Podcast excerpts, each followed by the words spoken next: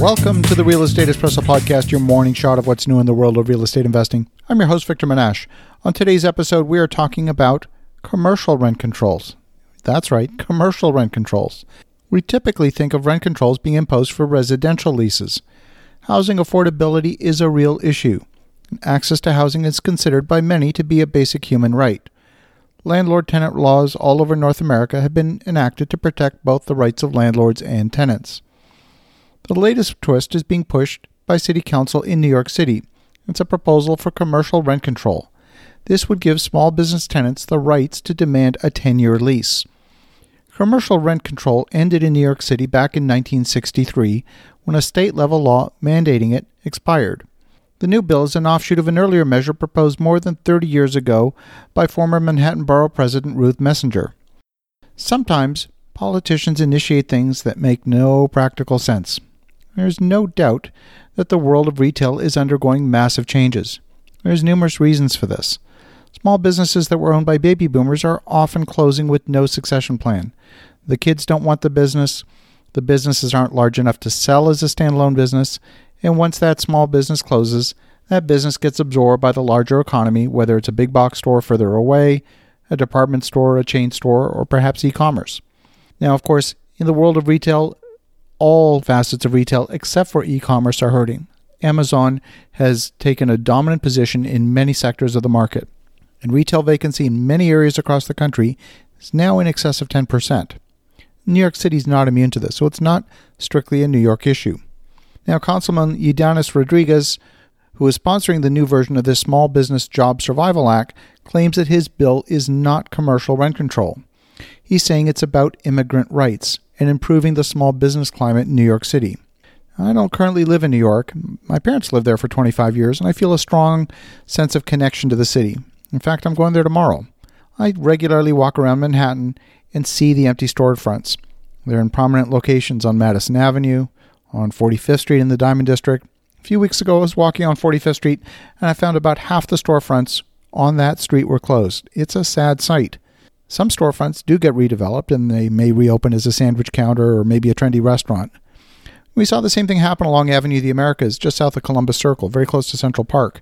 That area used to be filled with camera shops and stores that sold luggage, t shirts, and umbrellas. The millions of tourists visiting New York are clearly the target market.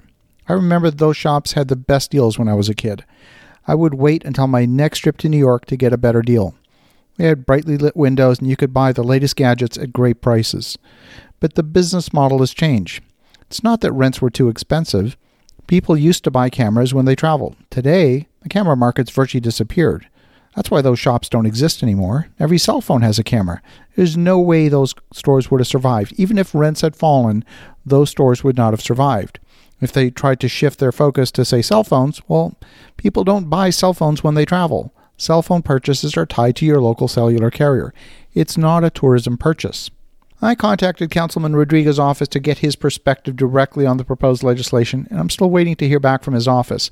Hopefully, I'll hear back from him this week.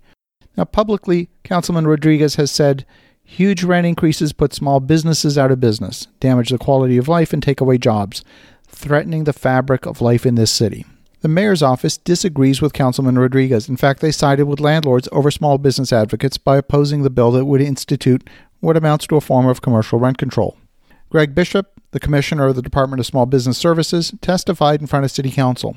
He said that the mayor's office has serious reservations about the measure being pushed in council that would require landlords to offer a 10 year lease renewal to small businesses and to go to arbitration if the two sides can't reach a deal.